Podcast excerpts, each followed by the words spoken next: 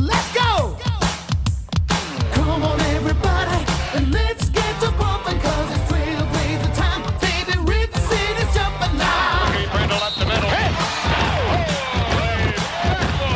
Come on, everybody. All right, everybody. Welcome to the 106th edition of the Holy Backboard Podcast. I am Dustin here in Rip City, and I got my man.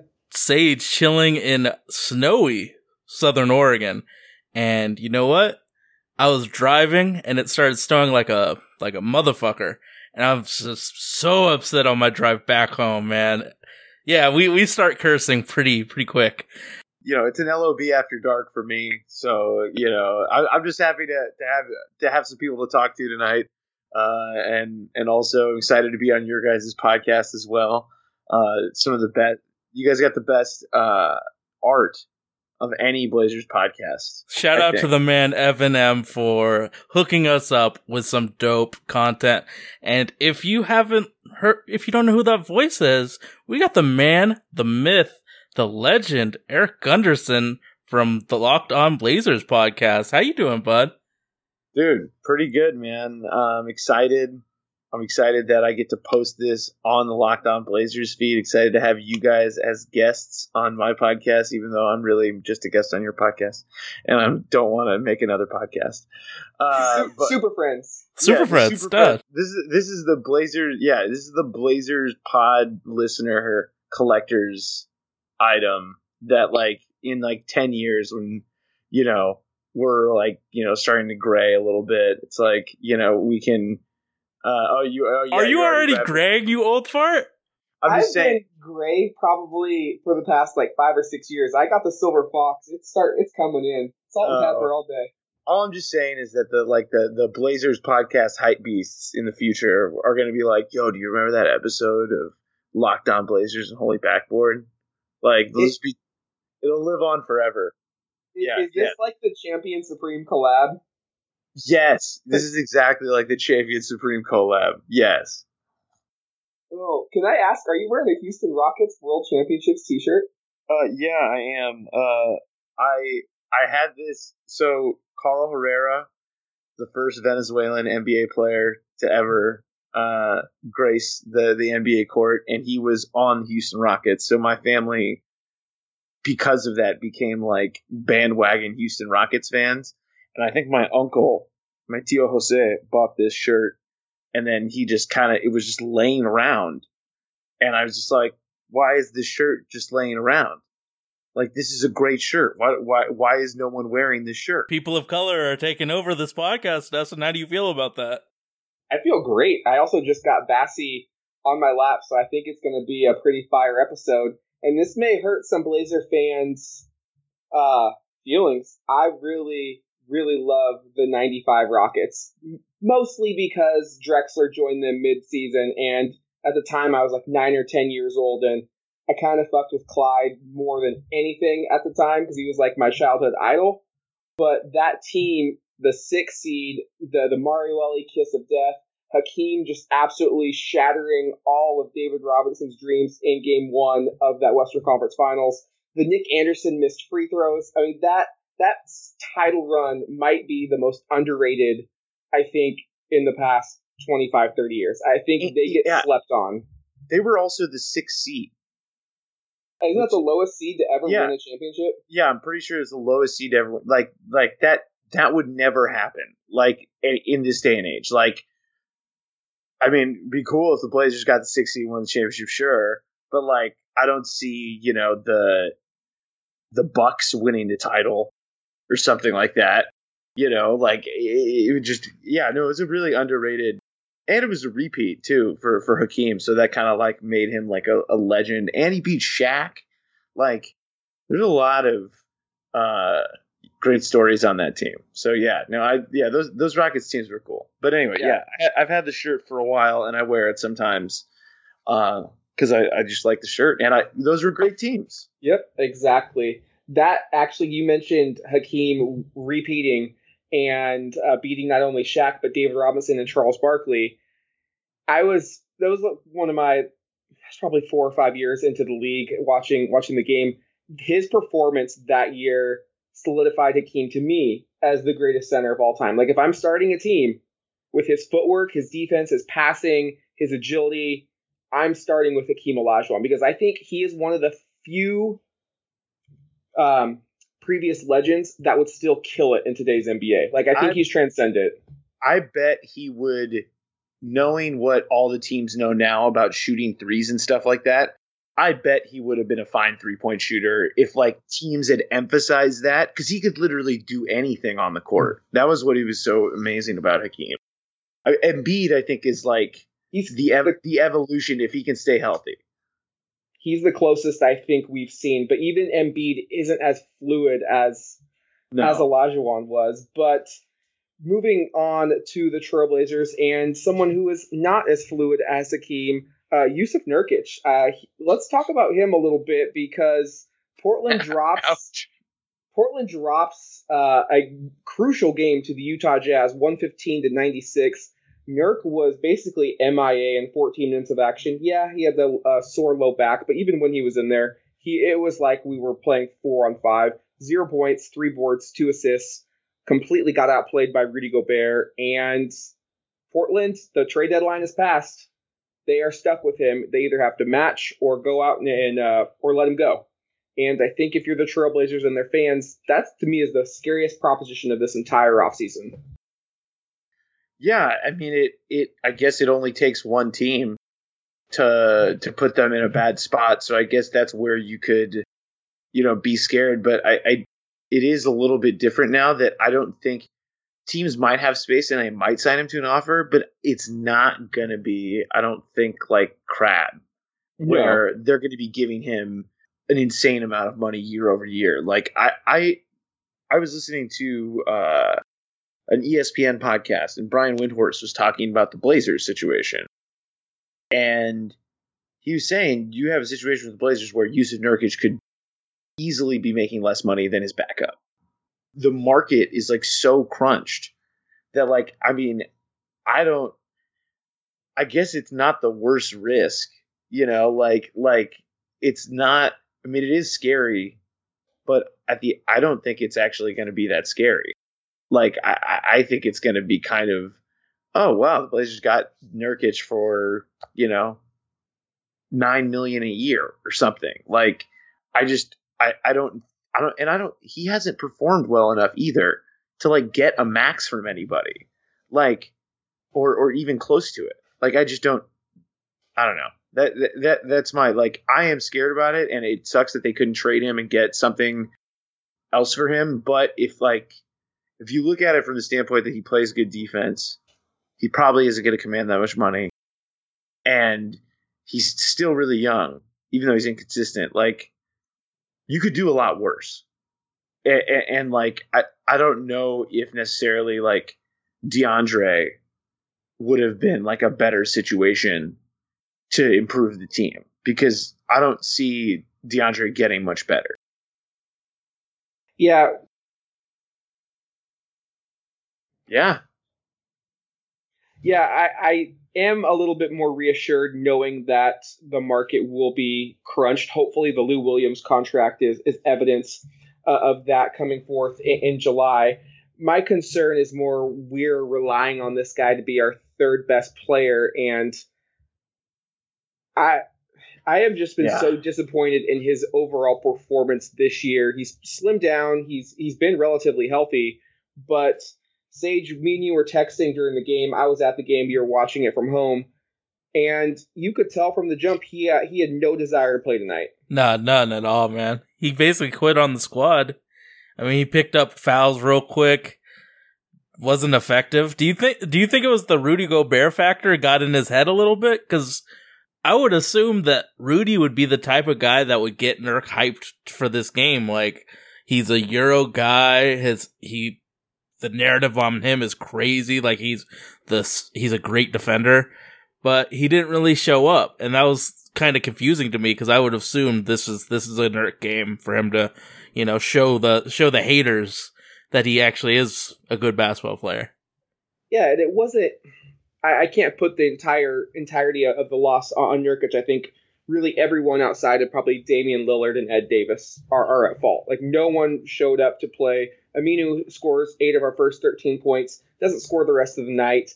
Uh, Mo Harkless starts for, I think, the fourth straight game. Really underwhelming. Same, I mean, Evan Turner does nothing off the bench. CJ at 22, a lot of it in garbage time. Uh, it just seemed like the team, they go up 11 and Utah, Joe Ingles kind of catches fire and we just don't adjust.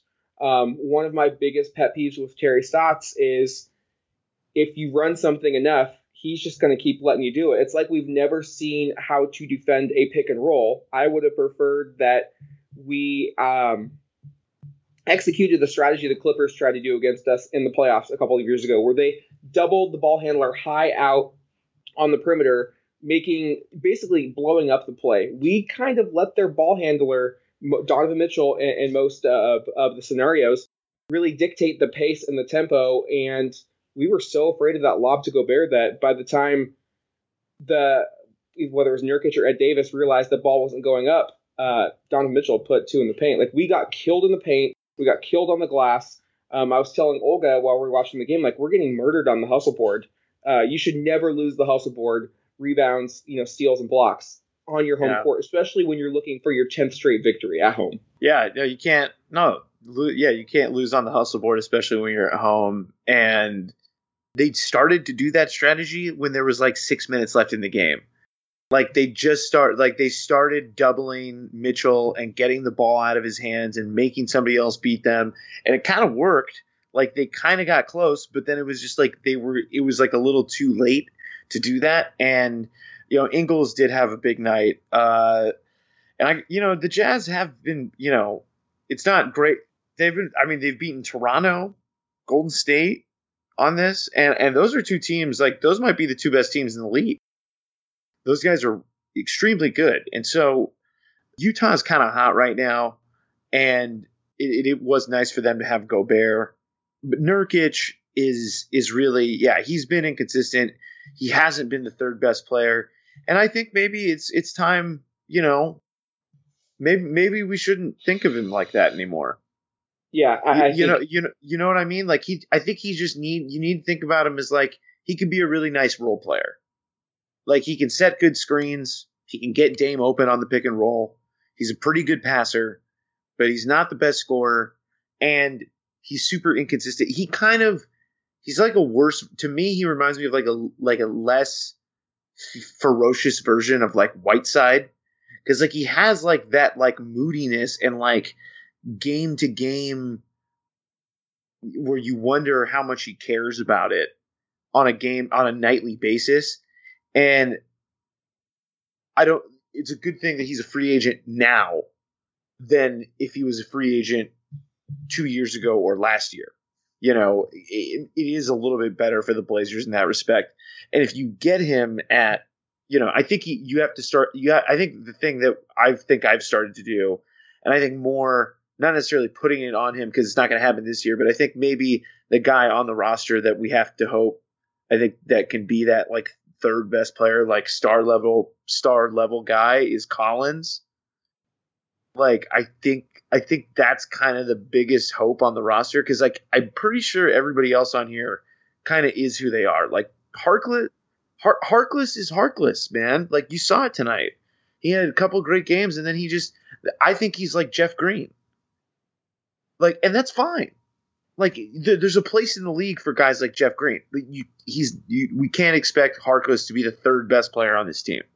Well, I, th- I think it's just a bummer that like the narrative that Blazers said. I mean, that we hyped up the hype night is that like all fans did with like Nurk's gonna be that third consistent guy, and to go from you know we could we could we could challenge whoever with a healthy and motivate uh, healthy Nurk to yeah he's a pretty nice role player is a humongous bummer.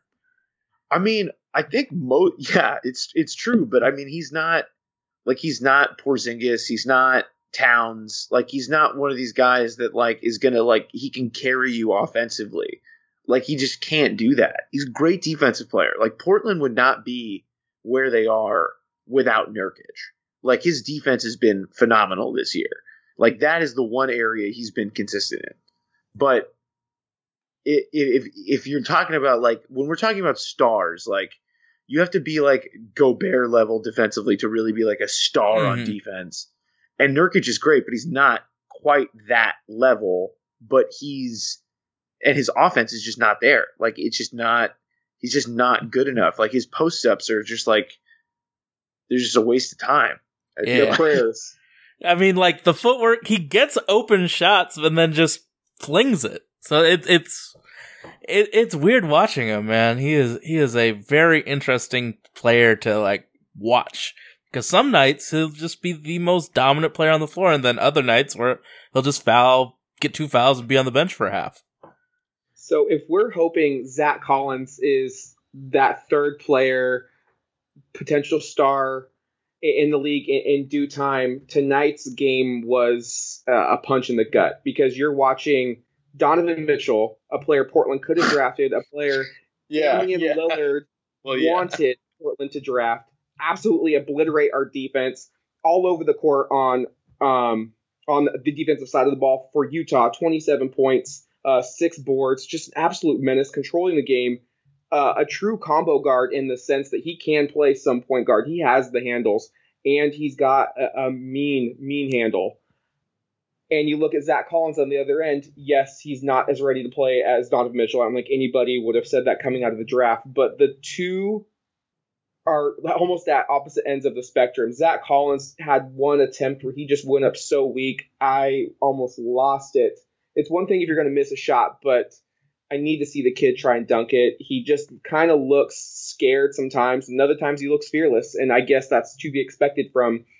Uh, he just turned 20, I think, but it's it's a hard sell for me to, to say that Zach Collins is going to be that that third guy. I think he's going to be nice. I don't know if he's ever going to be an all star, and it, it's it's tough because there was a guy right there that that Portland could have had, and opens up the the scenarios to oh, okay, we can maybe look at moving CJ to balance out the roster because you have a Donovan Mitchell, and it just kind of seems like I don't know if this collection of, of talent on the Blazers is is really ever going to work. Yeah, well, I, I yeah, I, I, definitely get the questions, and and I totally get Mitchell. Uh, I was totally about potentially drafting him before the draft. Uh, I still talk about it with one of my buddies, Chad, who came on the podcast with me, we talked about how much we would like Donovan Mitchell because he's a really he has that long wingspan on defense. And we were more I was more into him for his defensive potential. I did not think that he was going to be like this good of an offensive player, but I was more into him for the fact that he could play really good defense, was long arms, he's pretty strong. Uh, yeah, no, it definitely sucked to see Donovan Mitchell. I mean, but that's this is Donovan Mitchell all season. I mean, he he should be the rookie of the year, Yeah, he's killing Abso- it. Absolutely. especially if if Utah sneaks into the playoffs. I mean, I think he's got to like to do that in the West. I mean, I know the West isn't quite as like amazing as compared to the East anymore. The conference is kind of balanced out, but uh, yeah, no, he's really good. I mean, Collins. The, the thing about Collins that I do really like is that he's kind of the archetypal fit for the center that you want with Dame and CJ. Like he is a really good dirty work guy. He's a pretty low usage guy. Like he doesn't take a ton of shots. He can space the floor. He's a good playmaker. He can do like little bits of everything. And he has really good defensive instincts. Like it, it's rare for a guy that young to like already know like where to be. He reads plays before they kind of happen. A lot of people wanted the Blazers to take Jordan Bell, but Colin, but Collins Collins is he's taller than Bell. He has may not be the leaper that Bell is in terms of like and have like the timing to block shots, but he knows where to be. He can read offenses already pretty well and like get to the right spot. And he has the potential to be a much better offensive player. You know, like like he can shoot threes already. He's pretty confident with his shot. And if he can do anything inside the paint, you know, that's that's that would be great. And he can already kind of dribble a little bit. It's not like with Meyers where Meyers could shoot threes, but then once teams asked him to put the ball on the ground, it was you know he would have to pick his dribble up and had to you know turn around and find some help. Like Collins, Collins looks comfortable doing other stuff already at 20, and, and I think the fact that he's getting minutes at this age is really encouraging. And I think if they, you know, I think if they reach a point where they say they look at Nurkic and they say that number's too high, I think Zach Collins is the, the reason why. Do you think he can play five long term, or is he better suited playing the, the four? I think he so in, in today's game. I think he can play the five. He's got to put on some muscle. Yeah, yeah, totally. But I mean, he's young, man. I mean, like you know, and I think kind of like I mean, Porzingis is a guy I was thinking about. Obviously, he's not like that level of player, but like Porzingis had another had Robin Lopez, you know, for his first year in the league, had another center there when he wasn't ready, but now he's a center. Like, yeah, I mean Anthony Davis had Robin Lopez to start. He has Boogie Cousins. Now he's playing Yeah, the but- center. Yeah, but but but the thing is, Davis doesn't like playing oh, Center. Oh hell no, he does not like playing center. but I, I mean, how many bigs in this day and age of the NBA would bully Zach in the post? I don't know how many there are. Yeah, I mean a f- couple. And with Like, those, how- wi- how- yeah, yeah. Who are those guys though? Like Cousins? yeah, Gasol. I mean, Gasol steps out to three now. Like, I mean, like all these guys now. It's not like anyone's really like banging down. Like Lamarcus might be the only one that's really like a true back to the basket player. And if we face one of those beastly centers, if we re-sign Nurkic, Nurkic can handle that, and Zach can slide to the four. It, it's not the. I, I mean, if we had a coach that would send the double on the post up because it's a slower uh, possession, that'd be cool. But I, I don't. I don't really fear Zach getting beasted by like ten dudes. It's more like a very specific amount of players because that that post up game really isn't as poppin' as it once was in the NBA. So we have very inconsistent small forwards in Evan Turner and Mo Harkless, and a plethora of bigs who can be productive or have potential. Why hasn't Terry moved Aminu over to the three and either started Collins or, I mean, before they move Vonleh, Von Lay was an option as well. Um, Ed's been getting amazing minutes as a backup. I'd love to see him stay there, but it just seems like we're not getting that production at the three, and we have more of this. You know, we're talking Collins, and he's only 20. The only way to get better, I think, is to play. Yeah, no, I, I, I think that that's a great call. I mean, I did like what the team was doing when Evan Turner started. Like he, they, they played really well when he was starting. Um, and I don't, you know, Harkless has had some nice games, and I think Turner's been hurt. He's like on a minutes restriction, I think, right now. And I think also too, maybe some of what we saw tonight is, you know, the Blazers have they were playing pretty well recently, but I think it's happening a lot of places, especially, you know, the Blazers didn't make any trades. Like they didn't get any new blood in the team. Like they, they, they, I think they're just really tired. Like I think the whole league for the past three weeks has been like, I mean, you saw, I think I felt, I felt this way when all the teams started getting in all these fights with each other. Like there was a fight like every night in the NBA. Like I think, I, I think guys are worn out right now because the season started two weeks earlier and they're and and they're like the All Star break is way longer and that's great. But I think part of maybe what we're seeing here too is is just like a little bit of that mental fatigue. I think I think guys just really need to get away because because the start of the season has been pretty hard. I mean they they stretched it out, but there's still all that time. Yeah, like they did stretch it out, but I, there is more time in, in between games. Portland won't won't play until Valentine's Day Wednesday, so they have two full days. Um, most of the road trips, I mean, I think there's only been a couple of back to backs. Uh, yes, this was the third game in four nights for Portland, but again, they're in a stretch where if they're serious about making a decent playoff seed, they need to start performing because they're not like the Warriors where they can sit guys and still win or really not give a fuck about their seeding because they know they're going to win home or away. For Portland, you get blown out in Detroit, You nearly blow a 17 point lead against the hapless Hornets with like six minutes to go. In fact, you need overtime to get that one done. Dame has to go 50 points for you guys to, you know, to really feel comfortable in in Sacramento. And now the Jazz, without Ricky Rubio, without Rodney Hood and Joe Johnson via trade, just come in and absolutely handle you at home. And at the time, they were under 500. So I just don't know what to make of this team other than they're inconsistently consistent. Isn't that what we've been thinking for like the year though? Ain't shit It- changed. But they do this where they win what three or four games in a row, and then they go on that road trip and they get handled by Toronto and Detroit. They blow a 16 point lead against the the Kyrie less Celtics. You would, I mean, these are the games you you got to win, and you know the West is just like a sardine can right now. You've got the Timberwolves who have 24 losses at four, but then the Thunder, Blazers, Nuggets, and Pelicans and Clippers are now separated by two and a half games, fifth through ninth, and the Jazz are they've won nine in a row.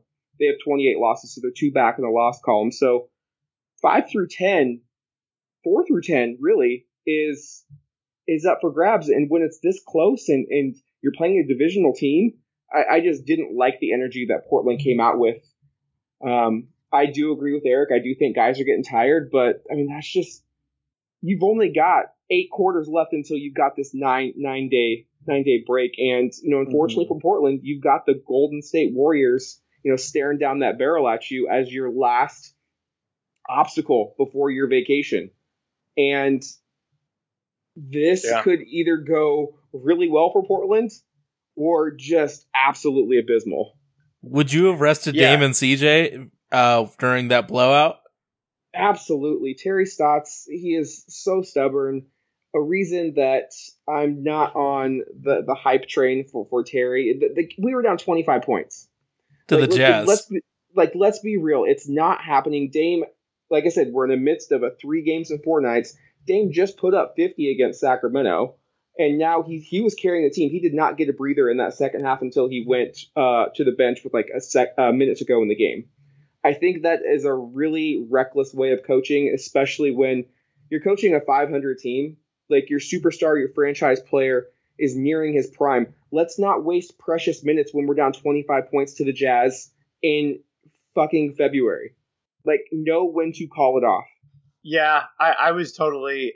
You know, the thing is, I'm saying that, but I definitely was like during the Kings game, I was like, put him back in the game, like get him to score 70 points. Like I, I, I like I, I want, I like I was, I was so like knowing that I just did that. I'm not gonna get mad at him for uh trying to salvage a game that seemed pretty unsalvageable, but uh, you know, I was mad at him for not, you know, doing the overkill and having Dame go back in to try and at least get to 60 on Friday. So, um, you know, I, I but- like that he had 50 in 29 minutes. Like he, CJ, and Clay are now the three guys who can really hold that crown. So I was I was kind of holding that as a badge of honor as a fan. I, I didn't want him Ah. to go back in just because I was just to be able to say you dropped 50 points in under 30 minutes of action is is pretty ridiculous. Now, obviously, if the game was closer, absolutely go in, let him take control. But Dame, what he's 87 points over his past two seven quarters, really, because he sat out the fourth quarter. Um, yeah, 89. I think he had 39 tonight. 39. So 89 points. I really feel like we don't deserve Dame. Like the Blazers right now, we need Neil Olshey needed to get him some help, and I know he came across really polished in all of his interviews post trade deadline. But you know, I've heard that spiel one too many times. Uh, I don't care that we stayed out of the tax. I don't care that we saved Paul Allen money. He is rich beyond his wildest dreams, and to see the team not make a move to upgrade, if you're Dame, you're almost just like WTF. Yeah, it's like what what what are we doing? Uh, I mean, you know, you know, I think that puts the pressure on for this summer. I mean, I don't know what it is they can do if there's a draft day move out there. Uh, but I definitely do think that this turns the you know a little bit more pressure on. I think it just kept you know it kind of sucks though. Like I mean, I think the reality of it is is that nobody wants the the contracts that the Blazers have. Like if they, I think if they could have got a trade even to get off of that without having to give up like a first round pick, I think they would have. Oh, you know? absolutely. Yeah, And, and I'm I think I think and I, it's not no, and I just think I just think it sucks. Like it kind of like sucks to continue to come back to that point, but like it just it just sucks. And I like I'm not like saying that like Neil Olshey should be given a break because he's the one who created who gave those guys those contracts. But they're It's- also just they're also just I mean they screwed themselves. they did, and then you look at the Cavs who kind of turn water into wine with a lot of their moves, and Yeah, no, yeah, They- yeah. I mean Rodney Rodney Hood got got just for for Jae Crowder. Rodney Hood, Jordan Clarkson, Larry Nance. Obviously, we don't have an underperforming player who was a, a former MVP candidate in Isaiah Thomas, and we don't have a Brooklyn pick, which made it easy to trade our own our own pick. So they did have assets at, at the ready, but they still were willing to take on salary. And I just, I think Portland is kind of the word I'm looking for delusional if they think that they're going to be able to play the traditional NBA game in terms of general manager, where you let these contracts expire. You know, you you you're, you're almost playing money ball. You're being really savvy with the cap. That that doesn't work. We were the closest 18 years ago when we just went all in. We were saying we're going to pay the the highest salary. We're going to take guys on, and it's not the smartest way to do it, but if you're a small market team who has shown that they cannot sign free agents, to me it just makes the most sense. If, if a guy like, obviously, I'm not saying we needed a George Hill, but Rodney Hood, George Hill, you know, Jordan Clarkson are available. I feel like we we we could have made some of those moves. Yes, it would have cost us in luxury tax. I absolutely know that, but I just don't know what mid-level free agent, if Portland is able to even get a mid-level free agent or any, use any of their um, TPEs, is really going to help. I think you know maybe you could have acquired a draft pick by taking on salary. I just think that that's Portland's only way out. If you're really committed to winning in the short term with Dame and CJ as, as your you know your Batman and Robin, you kind of have to think outside the box. And Can I can I just say, I was expecting you to come talk about the the the the trade deadline with like the heat of twelve killer Mike verses, just because they traded your boy. They traded Noah Vonleh, your beloved power forward. you know what? Both my mom and Olga, when they found out, were almost just like, "Fuck that guy." Not Noah, but Neil. Like, why? Why would you like you get him for a guy whose rights Neil said was no, never going to come over. and they Um, gave him money too. Obviously I know he had no value around the league. I'm not delusional in that right, but we were eight and three when he played over 20 minutes. He flourished alongside Nurk and vice versa. And it was a we were able to move Aminu over to I think his more natural position of the small forward, where he could still stretch the floor. He also is able to match up against the guys who give us fits, like Anthony Davis and Blake Griffin. Um, it, it's kind of baffling to me that if you knew all along you were going to trade him, why bury him along uh, at the end of the bench? So I, I know a lot of it had to do with Ed Davis playing well, but it just seems like there's too many, you know, what ifs for Neil. I, I've been, you know, a, a fan of Olshey for a while, defended him pretty much feels like every other week on this podcast. But after that deadline with not getting anything done, um, he's got to get to stepping at the end of the season. Yeah, I mean, I, I, I, would like to see him do another draft because I mean, Collins ends up. I mean, I think he ended up being a pretty good pick. I, he wasn't Mitchell, but I think he ended up being a good pick.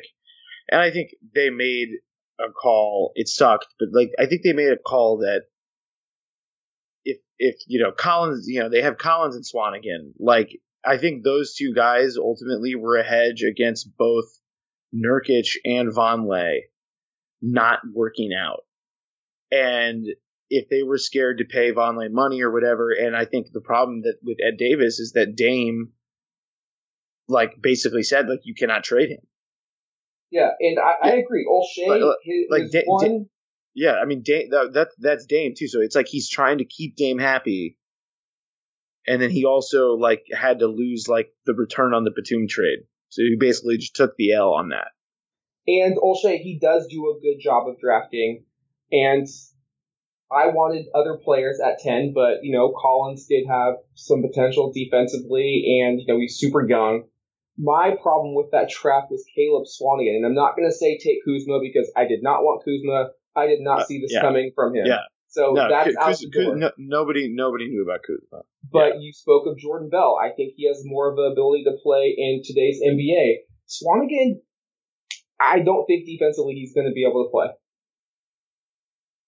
And then you you take two, you know, power forwards because I think Zach may be a long term center, but I think right now he's a power forward. And Swanigan is definitely a four.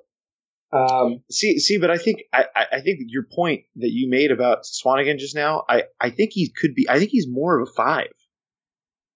You know, because he's not because he's not that quick. He's not that quick. Yeah, he could be that Yeah. wrecking ball for when that that beastly center is, you know, m- giving Zach some problems. We put Biggie in to match him for size. But I, I think that draft was really, if you remember that that series with the Warriors, we had like one healthy big. So I think that that draft was like, we're never gonna not be understaffed when it comes to bigs. I think that had yeah, to be we, a we've always needed wing help. Yeah, but I, I think on on on the uh, flip side though too is like what what Sage is just saying. Like, I don't think you can be. You don't. They don't have the wing. The wing personnel in the league like doesn't exist to like be like Golden State. No, no. like like like trying to be like Golden State. Like you, only so many teams can do it because there's only so many talented wing players out there. So you might as well be good.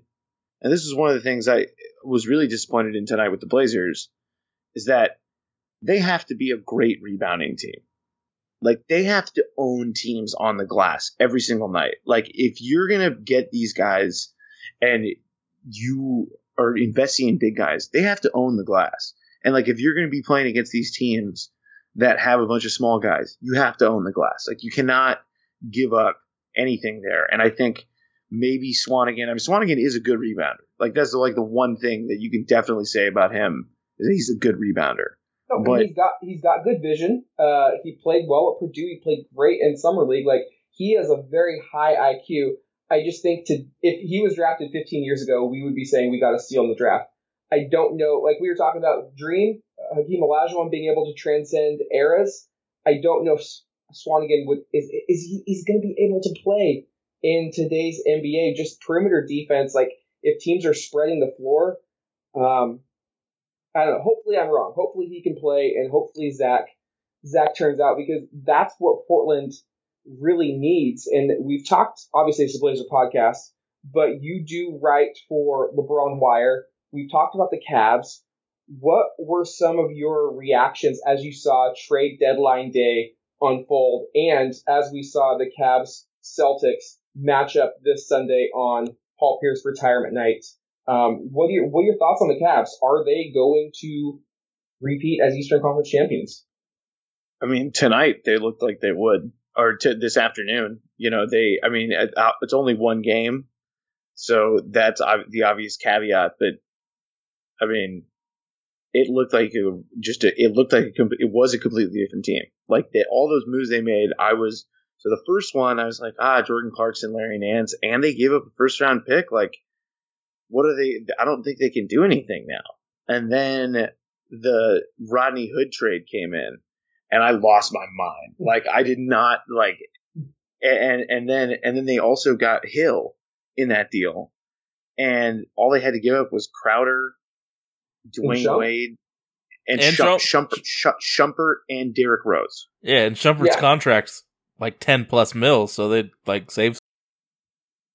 Yeah, I mean they and and they ended up getting like a bunch of good guys, and they're all like long, like they're all long. That's the one thing they all have long arms. Basically, they're all athletic. They all try on defense, which is like, I think at LeBron's age, just where he is now, he cannot be counted on in the regular season to be like doing everything defensively. Like he needs guys that can elevate him on that end at this age. Like he's in his 15th year. Like he just not you're just not doing the right stuff if you're asking LeBron to do everything. And like he had some help today, and I think that was the thing that impressed me the most about the Cavs was like the defense. Like LeBron was like hitting the passing lane, and so was Hood, and so was you know all these guys because they had pressure on the ball, and uh, I mean tonight they looked like they would repeat for sure. I mean, it, it, obviously it's a long season, but at the same, it's it, it's not that long anymore actually. Like there's only there's only 27 games left. Was So- this a soul crushing defeat for the Boston Celtics? I think it, I think it was definitely like, ah man, we thought we had these guys because they beat them by 24, uh, like five weeks ago, and then you know the Cavs were basically in shambles, and then they come in here and beat them by 22. Like that was I, I was super impressed. The deals blew me away, and then uh, to see the product on the court was also incredible, and it also was weird too because LeBron obviously looked energized, but like JR had a pep in his step. Tristan Thompson had a little bit. It looked. It seemed like he had a little bit more bounce. You know, like it was like the whole team. And I think the the starting Cedi Osman, the the kid from uh, Macedonia, also helped. Like they just have a bunch of young guys now that can run and gun and like it made LeBron look younger. So why did Isaiah Thomas? Last question on the Cavs. So why did Isaiah Thomas that experiment not work in Cleveland? Same with Jae Crowder. I don't think that Thomas elevates LeBron in any way. He's just not a complementary player to LeBron. He needs the ball too much. He is too small on defense. He doesn't at, at LeBron at this stage of his career doesn't have the energy to have to make up that for that much like slack on the defensive end that you have to give IT. And Crowder, he just he didn't make shots a lot of the season. That hurt, and I he just wasn't very consistent. And I do think like his his quote tonight about a system, I think it was a little bit of shade towards the Cavs because they don't really have like a traditional system because LeBron is the system. But I, I do think he it was also an admission like I need to be in a system. Like I need to be told like I need to be in a group of players that are all like moving in the same way. I can't just be like I can't just read one guy. And I think I, I think the the other guys that they've draft that they brought in, like George Hill, I think said it, you know, the best is that like LeBron doesn't like expect a lot. He just needs you to try really hard and hit shots when you get wide open shots from him. Like if you just knock down the shots that he gives you, and I, I don't think Crowder was a good enough shooter and or or did anything else with the ball. Like he's not a particularly great finisher. He's not like a create your own shot guy. And and, and I think uh he he fits well in a system where everything is predictable and I think LeBron needs guys who are a little bit more live wire. Like that like like JR. Like JR can just do something out of nowhere. And and, and can just kind of go with the flow and it like plays freely and I think both Isaiah couldn't play freely, and I think Crowder needs to be in a system where he knows exactly where he's always going to be. And I think the, maybe playing, I, I just don't think playing with LeBron is. I think it's not as easier to get used to, especially when he came from like Boston, where and Boston and Utah are kind of very similar. And so, uh, I mean, yeah, I think that's why those things didn't work out.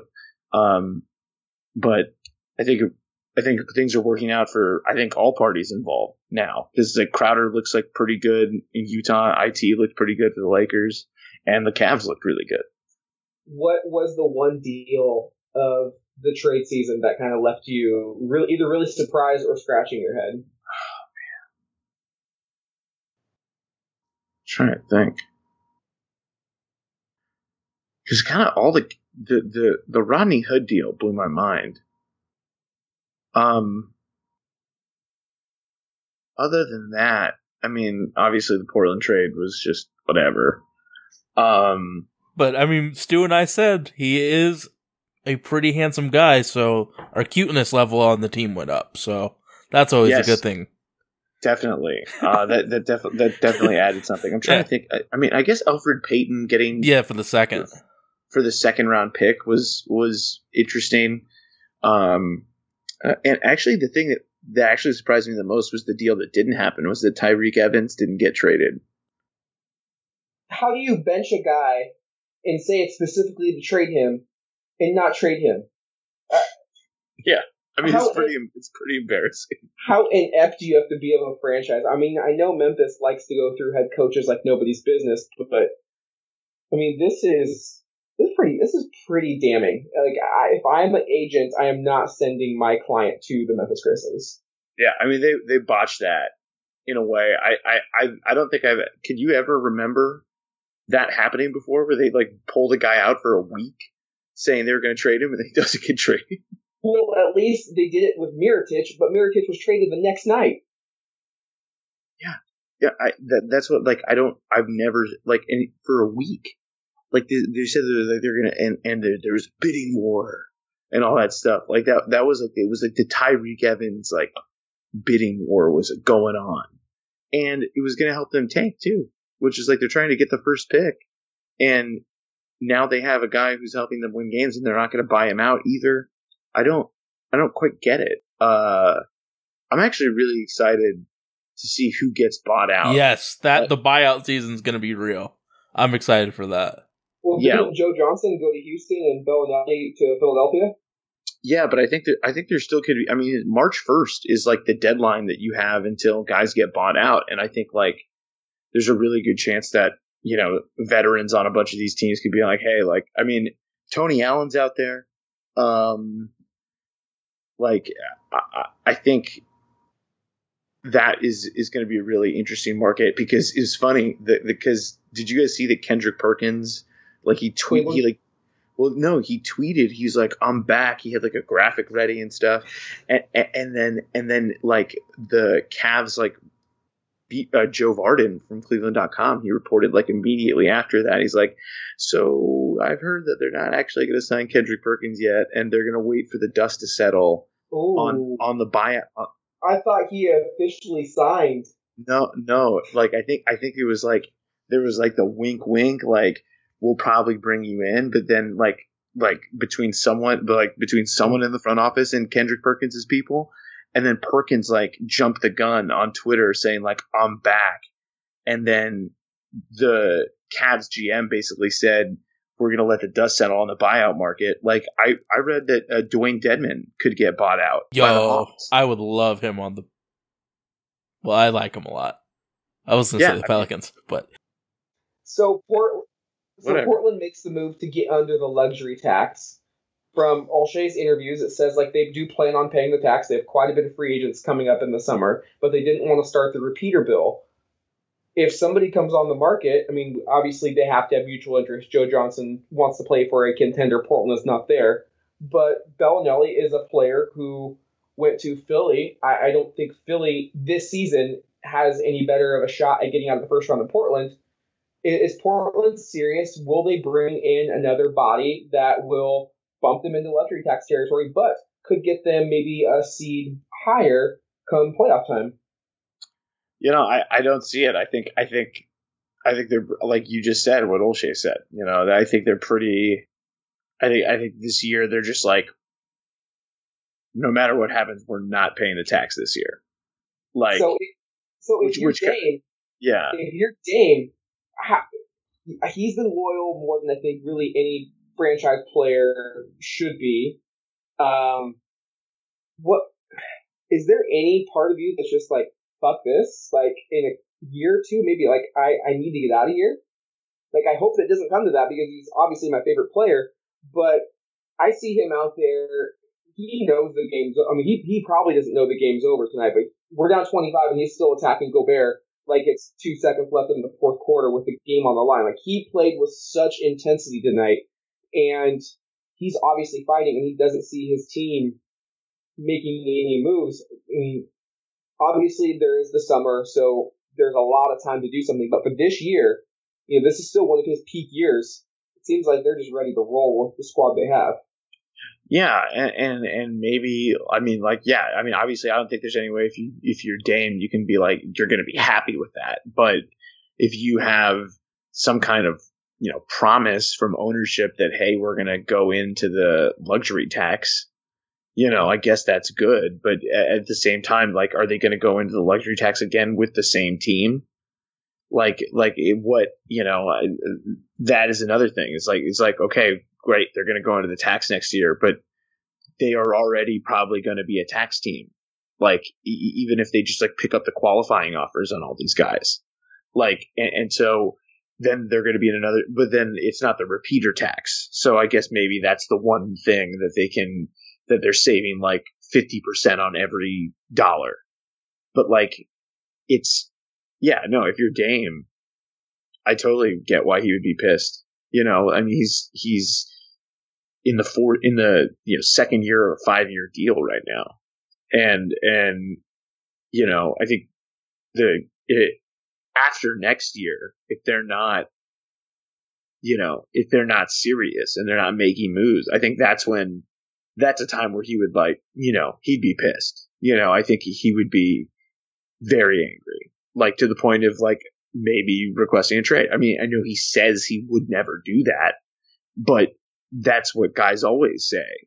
And like, and like, and, and I wouldn't blame them. Like, if they don't do something after, you know, before this year and going into next year, if the Blazers after 2018-19 are no closer to being the level of team that he wants him to be, you know, that's probably when he, he would request a trade. Probably. I mean, I, I at least I would imagine so. He would at least have the leverage to do that and and and be able and and it would suck, but he's I mean he has every right to be upset if after next season and after this summer, you know, they don't do anything to get closer.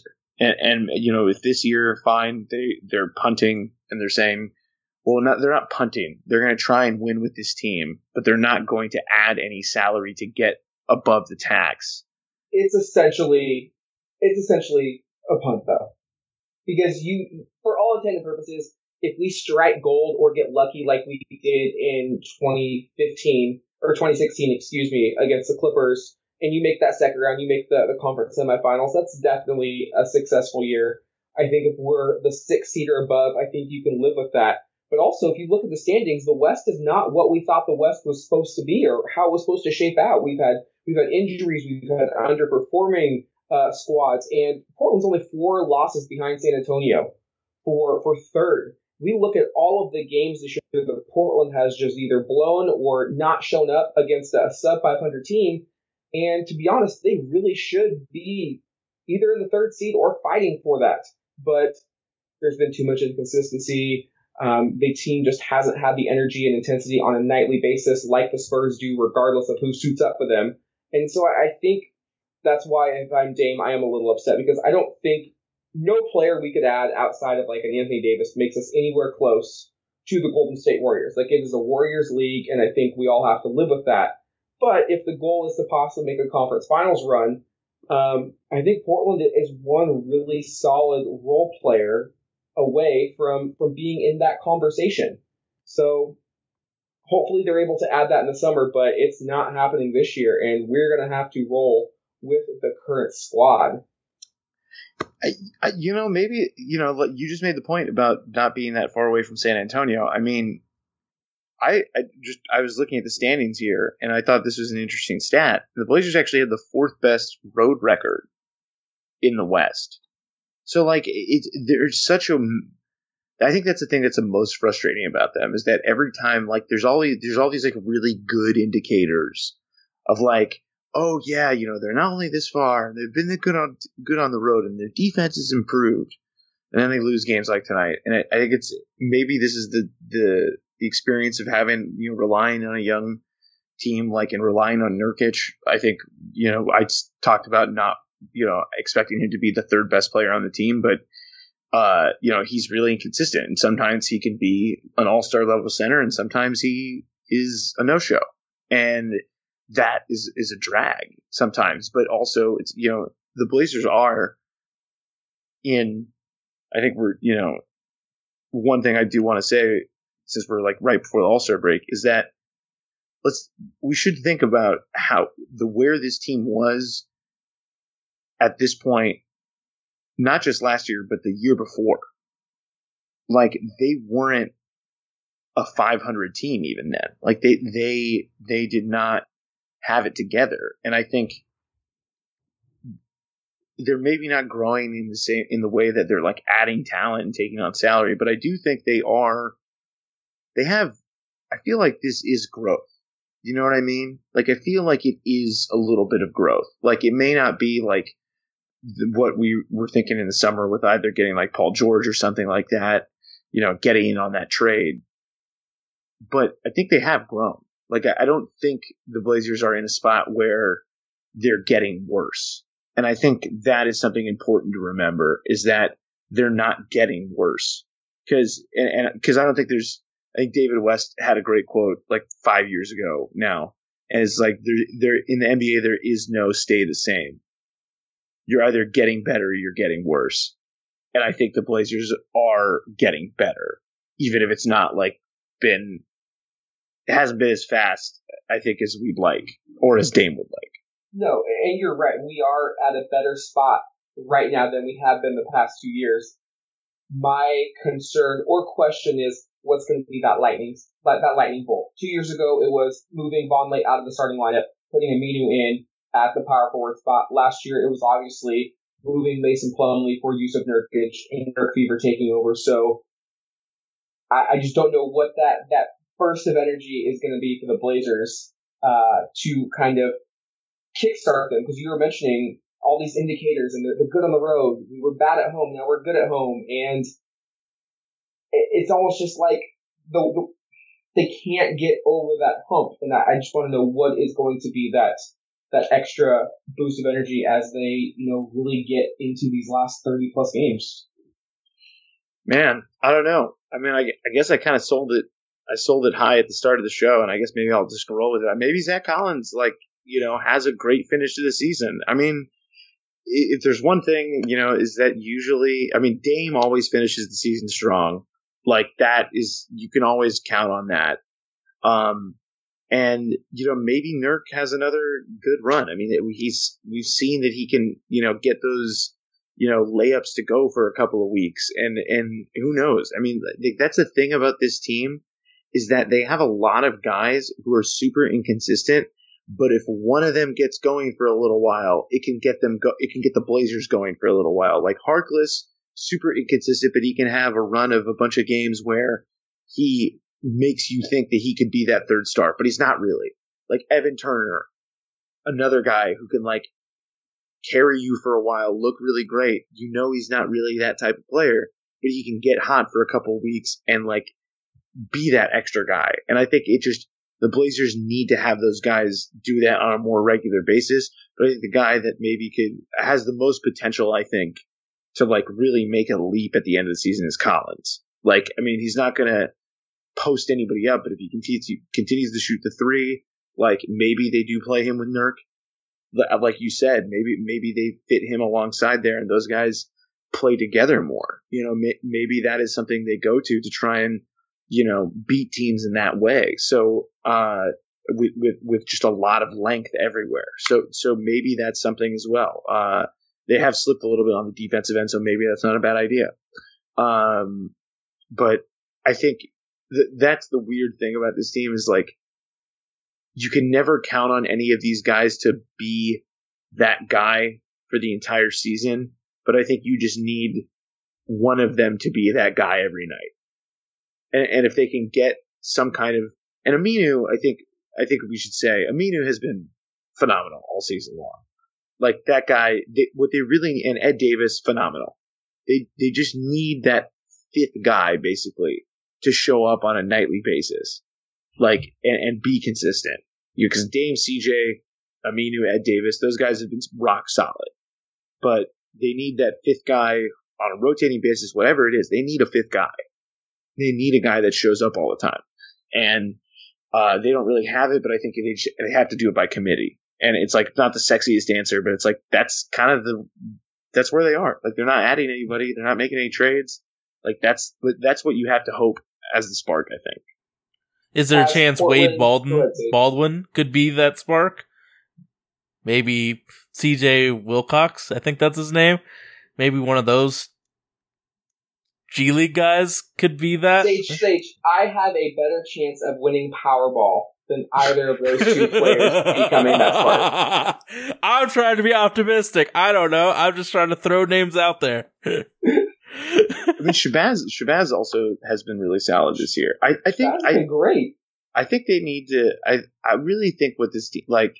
Obviously, they play Golden State on Wednesday, but I think they really just need. I think I think they'll probably be fresher after the All Star break. I just think I think every team will look better after the All Star break, but I think Portland with Dame and Stotts, especially after Lamarcus left, they've always done a good job of finishing the season strong. And I think when a lot of teams, you know, start to you know get tired and stuff like that. The Blazers do play harder often than a lot of teams, even if it's not sexy. And I think that can add up to wins at the end of the season when you know teams may be out of the playoff race or or just kind of you know they're tanking or playing young guys whatever you know like I, I, I do think you know the Blazers could just fall into some wins because they play harder So you mentioned the Golden State Warriors. That is Portland's final opponent before the All Star break, where they will get nine days off.